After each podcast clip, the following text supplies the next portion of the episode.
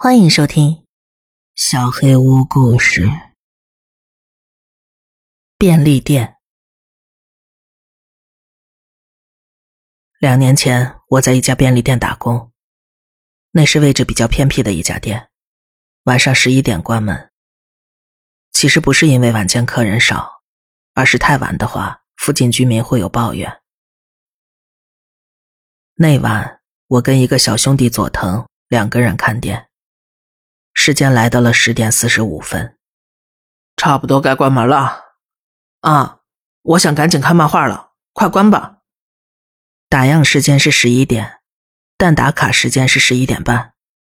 我们总是早早做好关门准备，然后看半个小时漫画，等待打卡，这已经成了惯例。对完账，收拾好自动售货机，整理完货架，时间正是十一点整。锁上门。关了大灯，我们在店后的休息室看起了漫画。那是门口处的自动探测器。哎，有人来了。佐藤，你去看看。佐藤放下漫画，走了出去。店里的监视器是多区域滚动监控模式，一个区域的画面会停留三秒，然后跳到下一个区域。我把监视器画面固定在了门口处。门外站着一个女人，头发很长，穿着一件白色连衣裙，看不清脸。这时，佐藤走进了监视器画面中。他环视了一下门外，又回到了店里。不是有个女人吗？怎么不跟她说明情况啊？店里关门后也经常会有客人来，可能是不知道十一点就关门的。由于已经对过账了。会比较麻烦，所以往往都是向人道歉，请他白天再来。作为年纪虚长几岁的前辈，我提醒佐藤不应该这么势利。啊，我看了，外边没人啊，明明有个女人，我在监视器上都看见了。哪儿有啊？别吓唬我了，我都仔细看过了。这小子，明明就站在旁边。怎么可能没看见呢？不过佐藤这个人非常固执，就算有人明指出他的错误，他也会跟别人杠到底。大概只是嫌麻烦吧。唉，算了算了，我把监视器调回原来的模式，再次看起了漫画。过了一会儿，我瞥了一眼手表，十一点十五分，还有十五分钟，能看完这本吗？一边想着，我一边看向监视器。屏幕上播放的是酒水区的监控画面，眨眼间切换到了报刊杂志区。报刊杂志柜台正面的玻璃反射出刚才那个女人的影子，她就站在店门外，女人好像在看着监视器这边。与其说她在看着摄像头，倒不如说是隔着镜头正盯着我。看得我心里有些发毛。下一瞬间，画面切换到了便当区。哎，刚才那个女人还在外面。什么呀？哪有女人呀？唉，那我去看看。没想到这小子这么卑鄙，或者说至少是个很自私的人。我正要起身，哥，等一下。监视器，我把头转向监视器，屏幕上是甜品区。刚才店外那个女人就站在那儿，这次是背对着画面。这这个，佐藤有些慌了。这也难怪，大门的确是上锁了，刚才也确实没有开门的声音。而且，就算有钥匙。刚才我看到他在店外还不到十秒的时间，就算打开门进来也不可能做到的。冷静点我把监视器固定在甜品区。女人的背影纹丝不动。我们唰的看向电话的位置，只响了两声。愣了片刻，我们把目光转回监视器，女人不见了。这个，哥，那女人是是是。我慌忙按下切换监视器的按钮。报刊杂志区没有异常，甜品区没有异常，酒水区没有异常，收银区异常。在柜台里，他背对着画面站着。哥，越来越近了。此时我已经确定了，对方绝对不是人类。说实话，我比佐藤更慌。正因为不相信有鬼，所以才会大半夜的看恐怖漫画，完全没有想过自己会遇到这种情况。女人依旧背对监视器站着，怎么办呀，哥？想想办法呀！从后门冲出去。从休息室出去有两个门，分别通向柜台以及柜台对面通往后门的走廊。但是即使从后门出去，也必须经过店内的长走廊，打开门锁才能出去。万一此时要是遭遇到了那个女人，谁也不知道会是什么后果。我正绞尽脑汁，佐藤大喊了起来。我连忙看向监视器，女人的身体依旧背对镜头，但是脸却转了一百八十度，直直的看了过来，嘴巴看起来像是在笑。我已经失去了语言和行动能力，脑子里只有一个念头：我要完蛋了。女人狞笑的表情瞪着我，时间仿佛静止了一般。死定了！死定了！死定了！完蛋了！佐藤疯了一样猛地按下监视器的开关，快，快走啊！快跑！佐藤，冷静点打开门之后，使劲往外跑。但说实话，我也完全没办法冷静下来。如果打开后门的锁之前不幸碰上那个女人，我总觉得我们会死。我一直都以为没有鬼，但现在。他就在外面。我抓起钥匙。此时，监视器的显示屏自动打开了。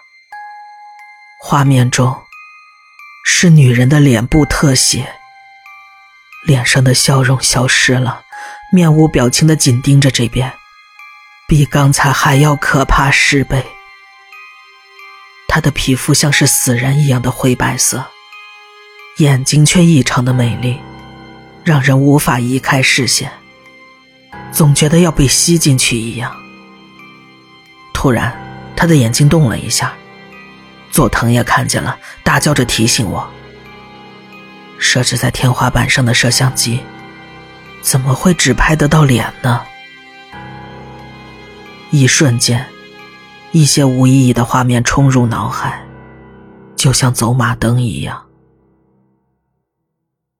奇怪的是，经历过分的恐惧和震惊，不知为何，竟然冷静了下来。不行，不行，是不行，不行，不行，不行！佐藤，死定了，死定了，死定了，死定了！他精神错乱的冲向通往后门的出口。你等等啊！我跟着他跑了过来。佐藤飞速的跑到门口，刚把手放在门把上的瞬间，他大叫了一声，直接倒在了地上。佐藤，我跑到他身边，抱起他，使劲摇晃，但是他一点反应都没有，昏死了过去。突然有种异样的感觉，我抬头一看，我知道佐藤为何会昏过去了。那个女人从门上的小窗户正往里看着，脸上还时不时露出不屑的笑容。这扇窗户是双面玻璃，从他那边看，应该是面镜子才对。恐惧到了极限，愤怒涌上心头。我到底做错了什么，要遇上这种事情？你到底想干什么？女人的笑容瞬间消失了，眼神变得异常可怕，仿佛在透过镜子瞪视着我，然后一下从窗口消失了。他去哪儿了？我变得更加惶恐。店内突然传来激烈的声响，是货架倒下的声音。他生气了。我瘫坐在佐藤身边，瑟瑟发抖。不知持续了多久，激烈的混乱停了下来。是发泄完了吗？我想起身查看，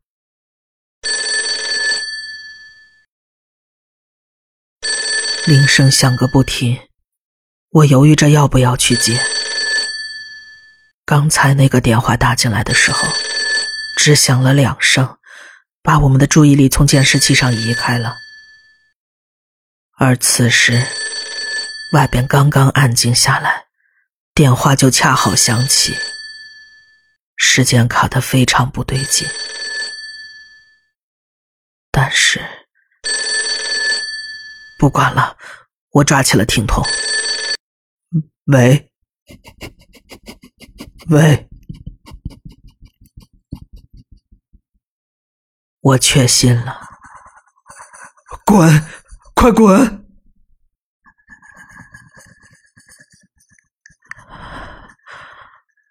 糟了。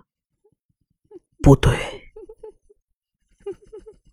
大脑瞬间停止了思考。那个声音不仅仅是从听筒传来的，我的身后声音越来越近，我不敢回头，可还是忍不住慢慢转过了身。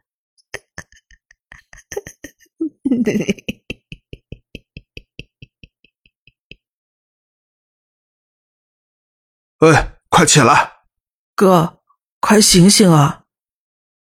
我慢慢睁开眼睛，面前是佐藤和店长。时间是四点五十分，店早上六点开门，店长是来上班了吧？我怎么昏迷了这么久啊？到底怎么回事？店里怎么搞成这样了？店里一片狼藉。也难怪店长这么生气。佐藤，你没跟店长说发生了什么事吗？我说了，店长不信。哥，你跟他说呀。我把事情一五一十的告诉了店长。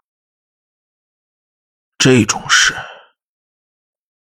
监控录像呢？不要，还是别看了吧。佐藤连忙大叫起来。那是自然的。我也不想再看到那张脸了。于是我告诉店长，从十一点开始看，然后跟佐藤一起走出店外，无言的等待着。二十分钟后，你们俩进来吧。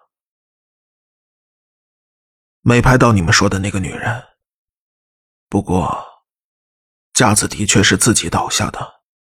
没拍到女人吗？嗯。不过我也不是固执的不相信这种事的人。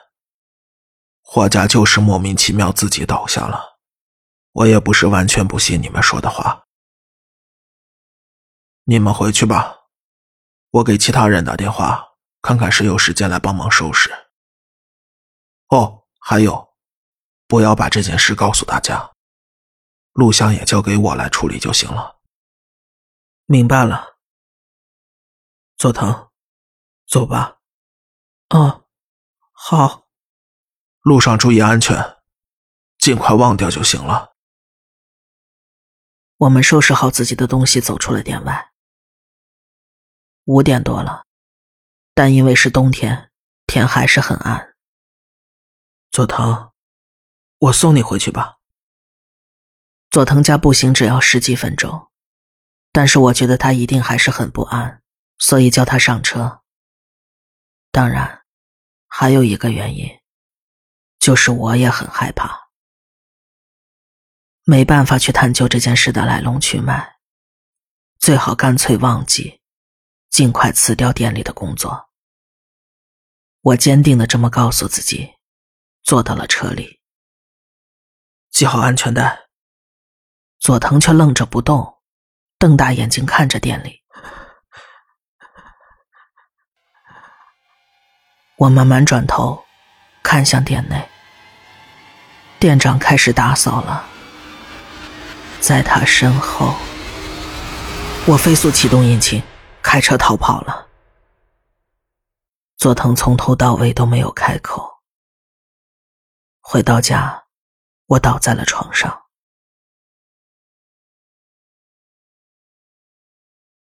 你睡了多长时间了？都到下午了。你不去上课吗？妈妈的声音唤醒了我。已经一点了。没错，我有事情必须要做。打电话回店里确认一下店长的安全，然后跟他辞职。喂，你好，我是上野。哦。你还好吧？睡醒一觉好些了吗？呃，我还好。我们走之后，什么都没发生吗？你指的是？啊，没事的，什么都没发生。店长的语气很不自然，但我没有说出来。那个，店长，我想辞职。啊？你也，刚才佐藤也打电话来说要辞职。佐藤也并不意外，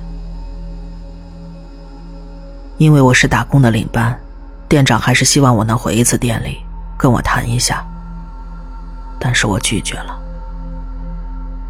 我再也不想去那家店了，绝对不会再去了。在我们辞职一个月之后，那家店倒闭了。听其他前同事说，主要原因是业绩越来越差。我忍了很久，还是觉得十分放不下，所以给店长打了电话。果然不是同事们说的那个原因啊。虽然店长没有明说，但我总觉得原因就在那个女人身上。那家店的房子现在依旧坐落在那儿，只是单纯的荒废了。偶尔开车经过那边，我也依旧不会看向那里，总觉得有视线从屋里投射出来。